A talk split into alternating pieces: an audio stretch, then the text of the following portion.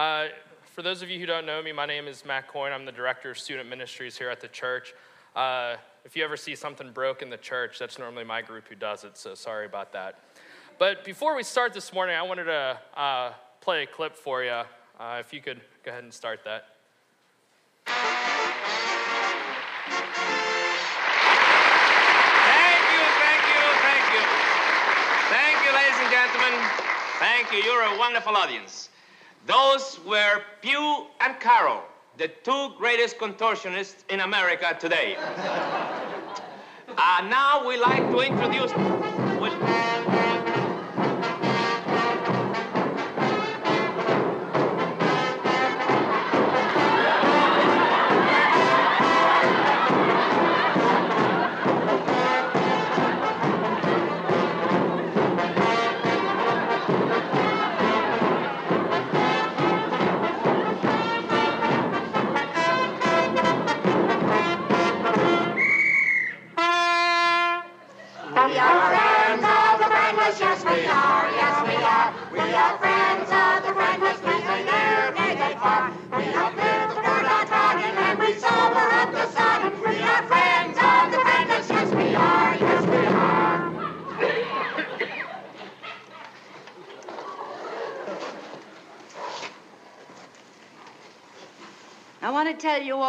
Something that happened to me.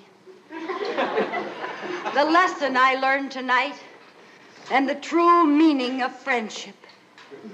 These people are my friends, the friends of the friendless. And I was friendless. I was just a bit of flotsam in the sea. A pitiful outcast, shunned by my fellow man. I was a mess. the people I thought were my friends forsook me. Even my own husband proved he was just a husband and not a friend. Today was my birthday. And do you think anybody remembered? Nobody remembered. Nobody did a thing about it. Nobody even as much, not a. s- Happy birthday! Okay, so I wanted to show you that clip for a few reasons. The first is because it kept going through my mind the whole entire time I was preparing this. So you might be thinking, Matt, you're a little lo- young for I Love Lucy. But believe it or not, I Love Lucy and Andy Griffith were my two favorite shows growing up. So that's why that kept going through my mind. The other reason is I'm hoping that maybe the uh, worship band will get together and go around looking for lonely people and uh, show them Jesus. But the real reason I showed you that this morning was because we're going to be talking about getting back to the basics of friendships.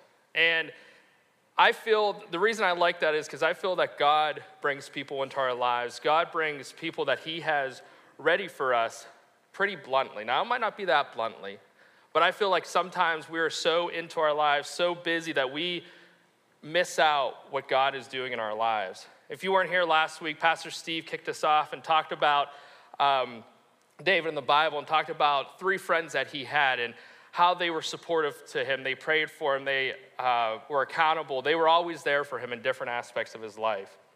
And today we're going to continue talking about friendship. We're going to talk about, like I said, the basics and how we t- can rediscover the art of friendship. And I'm not talking about Facebook friends, I'm talking about true connecting friendships. Friendship is something that you don't hear preached about often in church, but God places people in our lives to be influential, direct us in the right direction. And unfortunately, like I said, I feel like we don't listen to that. You know, we have friends in our lives that, you know, have a great walk with God or, you know, are on the right track. And we sometimes don't want to follow them because we are like, ah, they're going to. They're gonna tell me not to do something that I wanna do because it's not right, so I'm gonna follow this person.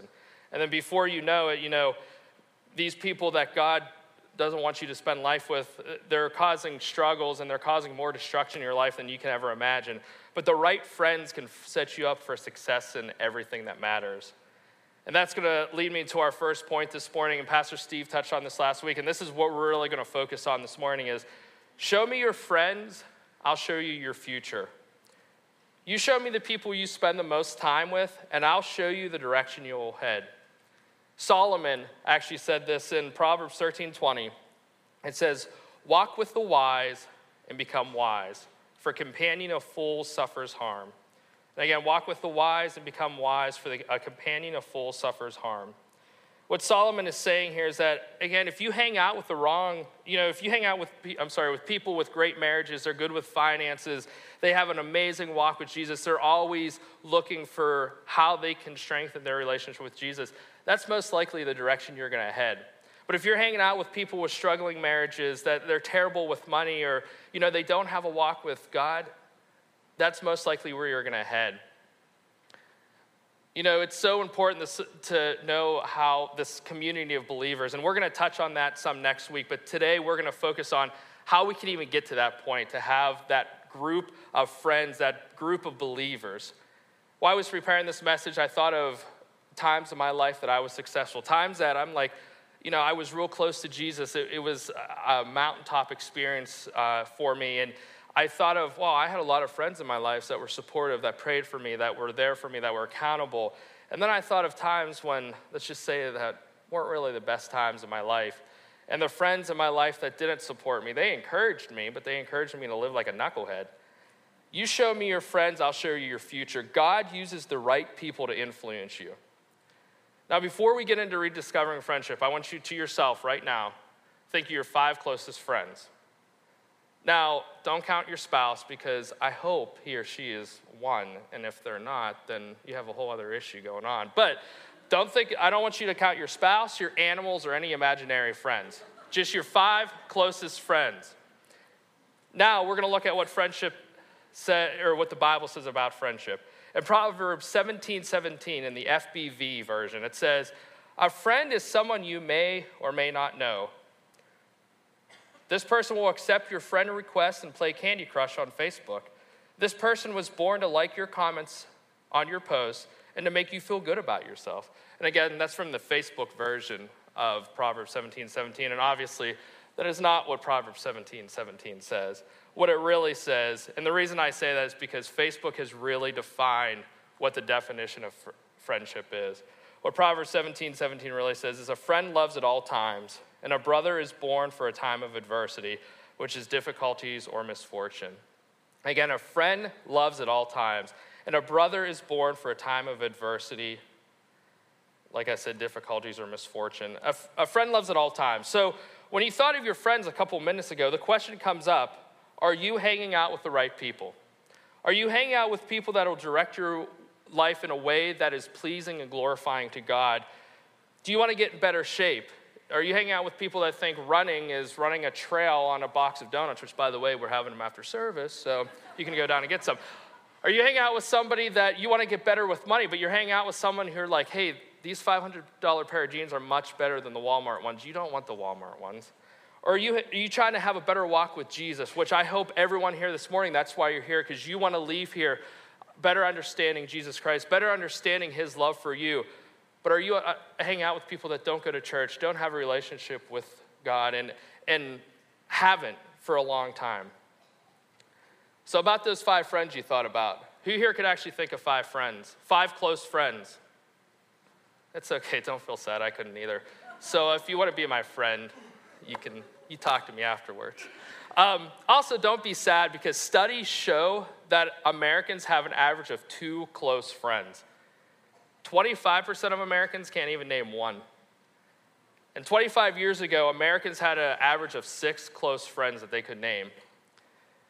I'm going to give you a couple studies this morning because I want to prove to you that friendship is declining and that we have lost the art of friendship. I don't know if this alarms anyone, but it should. God did not intend for us to do this alone. God intended us to be in a community of believers, in a, in a group of believers, and He puts people in your lives that are there to support you. Like I said, it, obviously you can see that's the what we're getting at this morning. So this raises the question: Why are friendships declining? And here are three reasons why I think they're declining. Now this two of them are kind of you're going to be like why, why, do you put that and uh, you know i researched them and i'm going to give you some studies why i did that um, and then the other reason is pretty self explanatory. So the first is increasing work hours. And again, I have a study for this, don't worry. A study done by the Labor Department shows that full time employees work an average of 47 hours a week, which is up one and a half hours from 10 years ago and five hours 20 years ago. My wife Brittany and I together, we work 120 hours a week. And Brittany has told me multiple times, she says, I don't have any time for friends. My best friend lives like an hour away, and I never get to talk to her. I go, Well, you have me. And she normally cries and walks out of the room, and that's about the end of it. But we really do talk about how it's so hard because her job is very demanding. They make her work 45, 50, 55 hours a week. And Brittany, people tell her, they're like, well, just go to them and say, hey, can I work less? And Brittany laughs and goes, well, I'll do that, but I'll be working zero hours a week because they're going to fire me.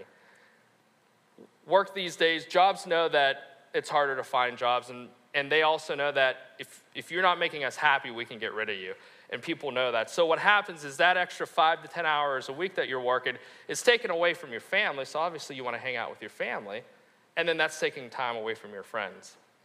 So, like I said, the first is increasing work hours. The second is rising divorce rates. Now, this one is, I wasn't really sure if, if I wanted this as a reason, but I put this because this one I spent a lot of time on. I looked at different studies. Some are actually saying it's decreasing, and some are saying it's increasing. So I'm like, okay, so I looked into this a little bit more, and the more reliable ones are definitely saying divorce rates are increasing. And I, I read this one that, uh, well, actually, I read a couple that said this that they're saying that some of these studies are showing that divorce rate is decreasing because people aren't getting married these days, they're just living together. But then when they break up, the consequences are about the same as a divorce.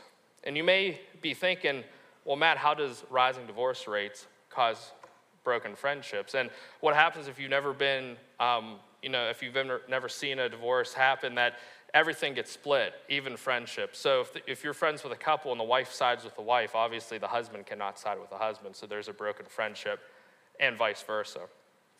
Now, the third reason is the main reason.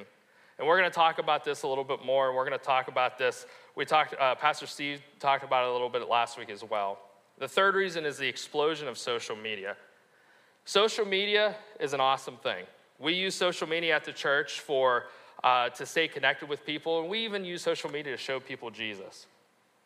But social media has redefined friendship. For example, 15, 20 years ago, I wouldn't have woke up in the morning, made myself a bowl of oatmeal, taken a picture of it on my Polaroid, and called my friend and be like, hey man, guess what? I'm eating oatmeal for breakfast. I took a picture of it. I'm going to bring it over. If you don't like it, we're no friends anymore. I'm going to def- I'm going to defriend you. And then hang up with that person and call 200 other people and tell them what I'm eating for breakfast. You just didn't do that. It's weird. Now, we just we get up in the morning, we're like, "Oh, everyone's going to want to see what I'm eating for breakfast. Let's take a picture of it." And then let's post it, and then everyone's gonna like it, and I'm gonna just love myself because I ate this. We're becoming obsessed with our online image. Instead of connecting with real, with real friends, we are broadcasting our feelings in 140 characters or less.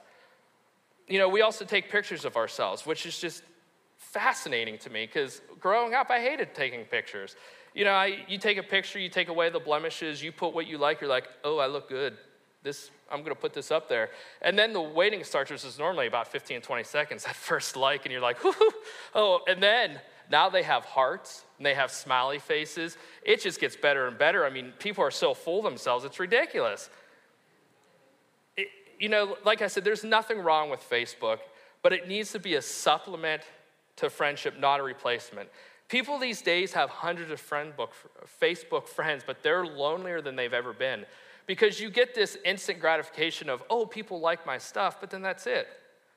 You know, and you don't have these connecting relationships. And again, something's missing, something is just not right. So we've defined friendship. We can agree that friendship is definitely on the decline. But let's talk about how to rediscover the art of friendship and what you can do to realize who God's putting in your life and who God has ready for you, for you to be put into somebody else's life. And both of these are real, real simple. Both of these points we're going to talk about. The first is simple be present. This is the biggest obstacle, I think, in, in building real connecting relationships. We need to learn to build friendships face to face, not thumbs to thumbs. When Jesus called his disciples, he didn't say, I'm going to give you uh, some information here, and I'm going to just go off by myself, and you guys do what you want. No, he said, Come with me. Let's minister together. Let's eat together. Let's support one another in community. Let's be present and available and be ready to do ministry together. Parents, we've gotten so bad with this. Kids are complaining more and more these days, more than parents are, about parents being on their devices. You know, whether that's your, your tablet, whether that's your laptop, your uh, phone, or TV, they're complaining more and more, and it's it's pretty bad. Now, it's more than the other way around. I don't know if it's because you're on your devices so much that you don't notice your kids on theirs, or if you're just so used to it. But you know, TV is, is a big thing these days. My, my two year old daughter, Marabella, she loves her TV shows just like any two year old. And one show that she likes is Doc McStuffins. And if you've never seen Doc McStuffins, it's a real solid show. I suggest to turn it on. It's about this little girl who heals her stuffed animals. And just like any two year old, after about 15 minutes, she's, she's done watching it. You know, and then there's me over there. I'm just like, like, hey, and then Marabella comes back. She's like, Daddy, Daddy, come play with Bella in Bella's room. And I'm like, honey, not right now. I said, Doc McStuffins is healing Lambie. Don't you want to see this? And she just shrugs her shoulders and walks off. And you don't see what you're doing until someone tells you and is accountable. Normally at that time, it's my wife saying, Would you go play with your daughter? And then I come back in the room 15 minutes later, and Brittany's going, I think she just does that so she can watch it herself. Being, being present is so important. You know, like I said, I'm the director of student ministries here. I tell my leaders all the time I say, be available, be affirming, and be authentic to the students. First is be available. That's the, the most important thing. If you come to youth group and you're on your tablet, you're on your phone, you're off in the corner doing something, how are you going to ever connect with your with the students here? I mean, that's, that's our job is to minister to these students, to show them the love of Jesus. And if you come and you don't do that, what's the point of being here? Don't be afraid, parents, to put down your devices. In general, like we're talking about this morning, don't be afraid to put down your devices. Don't be afraid to take a break from that stuff so you can see what God's doing in your life. It's real hard to see that when you're enthralled with that. Hebrews 10 24, 25 says, Let us think of ways to motivate one another, to act in acts of love and good works, and let us not neglect our meetings together, as some people do, but encourage one another, especially now that the day of his return is drawing near. When is the last time that you got together with your group of friends and said, Let's go make a difference? Let's go show people the love of Jesus? Better yet, do you have friends you can do that with? You know, think to yourself, do you have friends that you can say, let's team together and go show people the love of Jesus? You know, presence is also, it doesn't have to be, everyone thinks presence is you always have to be on, you always have to be talking, you always have to be ready to talk to people around you, but you sometimes don't even have to say anything. When I was in high school, every, every uh, winter I went to a retreat up in Erie, and one year I was able to take a friend of mine, and that weekend I was able to witness to him. I was able to tell him about the love of Jesus, and I was able to tell Lenny that, hey man, like, God loves you so much. Jesus, He sent His Son Jesus to die on the cross for you, a price that you should have paid. He loves you so much that He did that so you can spend an eternity with God. And Lenny and I sat in the corner on Saturday night. There was, it's a big gym, and we just sat in the corner and cried. And I'm telling you all now, if you leave here and say Matt cries watching Doc McStuffins, you got nothing out of what I said this morning. But we sat in the corner and, and we cried and, and we prayed with each other. And about the, for the last two hours of the night, Lenny just poured his heart out to me. He told me that he was so ashamed of what he did. He told me that he didn't think Jesus or that God would ever forgive him and that he thought that he was a failure just for two hours. And after he was done, he gave me a hug and he goes, Matt, thank you for talking to me. And I'm like, I didn't say anything. I just sat here. And he goes, It's what I needed. Thank you. And I just want you to know that it's, you don't always have to be talking. You, sometimes just being present is so important. You know, not like I said, not, not just physically, but emotionally. It's okay to miss the latest Facebook post on what Kim Kardashian ate for breakfast. The second thing is, is get open. And what I mean by this is society has become so dependent on controlling the conversation and not wanting to give much information or not show you're weak. You, you don't want people to see that you're weak. You know, we've turned into a society that feels uncomfortable with face to face conversation, even on the phone. If you've ever seen the Charlie Brown Christmas episode where uh, Lucy, the little girl, is trying to figure out what's wrong with Charlie Brown, and she goes through this list of phobias. Well, she can add this one now. Uh, it's called telephonophobia. And this is the, literally the fear of talking on the phone. It's the fastest growing phobia in America. And you got to think when the phone rings, what do you normally do? Oh, don't want to talk to him. Oh, message. Okay. Hey, what do you want? You text them. You listen to voicemail and you text them back. Why? Because you can control a conversation. If you're on the phone with them, especially if it's somebody you like, kids, no, nobody, none of you are not allowed to, you're not allowed to date. Stop that. Um, but if you if there's somebody, if you want to control that conversation, so what you do is you text back because you can control it. And if you get the phone call, listen to the voicemail, mm, delete, don't even talk to them. We want to control it, and that texting helps us to be able to do that. That voicemail, you know, believe it or not, growing up, and you know, some of the older ones in here can attest to this that my, my brother and I, we would fight to get to the phone to see who it was because we were so excited. Now someone calls, it's like, oh, what'd I do? Why didn't they just text me? Why'd they call me? And also, people are afraid to say goodbye to each other. It's so weird. I, I see people all the time. No, you say goodbye. No, you say goodbye. No, you say, it's like 15 minutes. Pastor Steve and I actually, um, we have this issue. Me and him like to talk a lot. And when we meet, our, our meetings are normally a half hour and our goodbyes last an hour. So we're having this issue with um, not being open, not showing our true selves. We want to control what is posted on Facebook and through texting. You need to learn just to be open. In James 5:16 it says, "Confess your sins to each other and pray for each other so that you may be healed." And this is what this verse is talking about. If you're struggling with sin, it is a lot easier to tell someone so that they can be accountable for you, that they can pray for you. You're seeing a theme this morning that friendships are important in your walk with Jesus. Just remember, you may impress people with your strengths, but you connect with people through your weaknesses. Again, you may impress people with your strengths, but you connect with people through your weaknesses. And I touched on that in a sermon I preached last year in August. I know you all remember it, so I don't have to go over it. But little did I know that God was setting my wife and I up for a pretty big event in our lives. If, you, if you're not familiar, we have, you know, we have our older daughter, Marabella, and our youngest, uh, Brea, was born this past September. Now, Brea decided to join us a little early, and because of that, she had to spend time in the intensive care because she wasn't fully developed. Brittany and I had to literally leave our newborn daughter every single day of her life for the first 17 days of her life.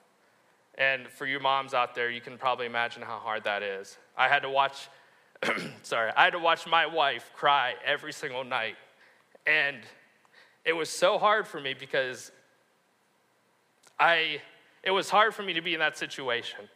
And Brittany, I told Brittany, I said, I feel like we're always leaving one of our daughters for the other one. We were. We were dropping Maribel off in the morning to go see Brea. And this, if you've never been in, inside of a NICU, it, it's, it's such a, I, I pray that no one ever has to, to have their son or daughter in there. I mean, we, we heard these babies crying for hours and hours. And I asked the nurse, I said, Where are the moms? And they said, They can't afford to be here. They literally have to work, so they'll come on the weekends. And that just killed Brittany and I. And I, and I told, or, and, you know, Brittany and I were very blessed that we were able to afford financially to go down and see Brea every day and to be with her and to cuddle her and to be the parents that she needed us to be. Brea came so early that we had nothing ready. We literally threw everything into a bag. I even had to throw a Christmas shirt in there from Home Alone that says, Merry Christmas, you filthy animal. And I had to wear that the second day I was down at the hospital. And when I walked into the cafe, I was known from then on out as Santa Claus. But you know what's awesome is God used people that are friends, our families, and people we didn't even know. Because every day I walked in there afterwards, the same people worked and they go, How's your daughter? When's she going home? You know, we're thinking about her, we're praying for her. And you don't understand how much that meant to me. A friend of mine, Jamin, who lives down in the Pittsburgh area, he knew that I didn't have much, so he went out to the store and he bought me a couple shirts and a couple other stuff. Like, I mean, we were literally like, we had nothing. Um, she came, and she also came the day after a lock in, so it made it even worse. So, um, after I had to go back to work after a, a week, Jamin would go down and sit with Brittany and have lunch with her and be with her. He wouldn't even say words sometimes, he would just be there for her. Brittany and I were overwhelmed because we weren't used to being in this situation. We always want to be the people who help. You never want to be in a situation where you need the help. You always want to help people. And Brittany and I had to learn real quick that we needed to trust the people around us. Bray and I were overwhelmed by support and prayers and loves we, love we received. People calling us, people saying, hey, you know, my son or daughter was premature. You'll be fine. They'll be fine. They're, my son's six foot two now. You know, my daughter, like, they're doing this, they're doing that. I know it's tough. Just get through this. And just when our hearts were, uh, were overflowing, Pastor Bonnie comes up to me with a prayer quilt, quilt that a few of the ladies made and prayed over for Brea. And I took it home to, to Brittany, and she, she just went crazy. She's like, This is so hot. You know, it's hanging up now. And it, it's just amazing how God can use people in your lives. Talking about being connecting, connected through your times of adversity. I could stand up here all day. I could do magic tricks for you. I could juggle for you. I could do all these things for you to be like, oh, wow, cool. But until me and you can connect, until I can see an area where I can be praying for you, an area where I can be you know, supporting you and be there for you, we're never going to connect. And obviously, vice versa. Don't be afraid to be open. Don't be afraid to tell your friends that you trust about your struggles. Because if they love you and care for you, they will pray for you and support you. It's hard for us to ask for help or to accept help. I know that. Remember, though, think, I tell people this all the time think whenever you ask somebody, hey, I know, you go to somebody and say, hey, I know you're, um, struggling, what can I do? And they say nothing. You think to yourself, hmm, I guess they really don't need me. Think of that. Because don't be so quick when somebody comes to you in your time of need and says, What can I do for you, friend? Don't turn away. You don't know what God has planned for them and what God has planned for you in their lives as well. We were not created to be independent. We are incomplete without the body of Christ. He intended for us to be a part of the body of believers, not to do it ourselves.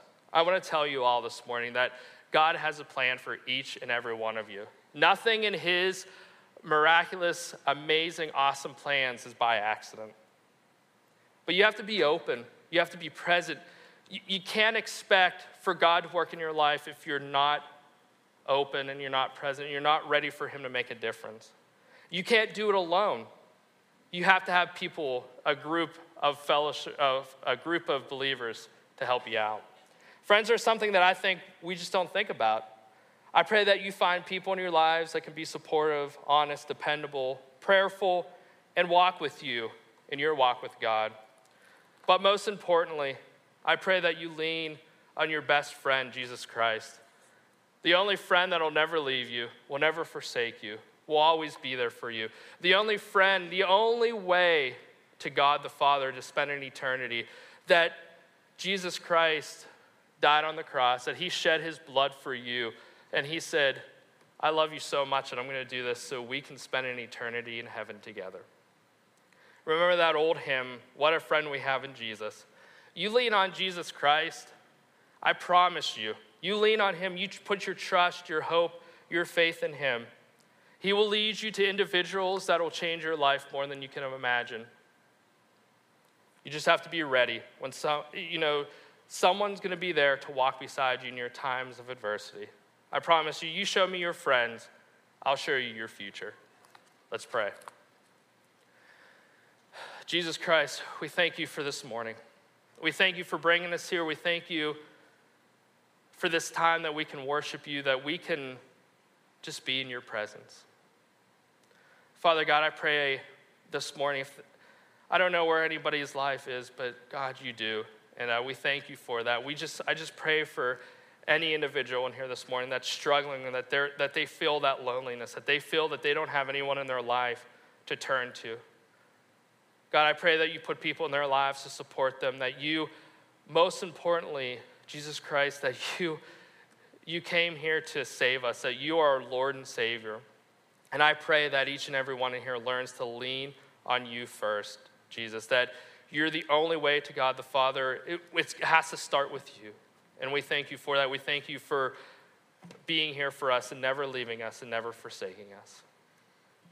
God, we just love you so much. And, and I do pray as we leave here this morning that we are fine, that we're being open, we're being present, and we're ready to see your plans in our lives. And again, that just starts with this commu- with you, and then it starts with a group of friends. It starts with one friend first, though. That's what we, we're talking about. Start with the basics and one friend. And we thank you for that. In your name, amen.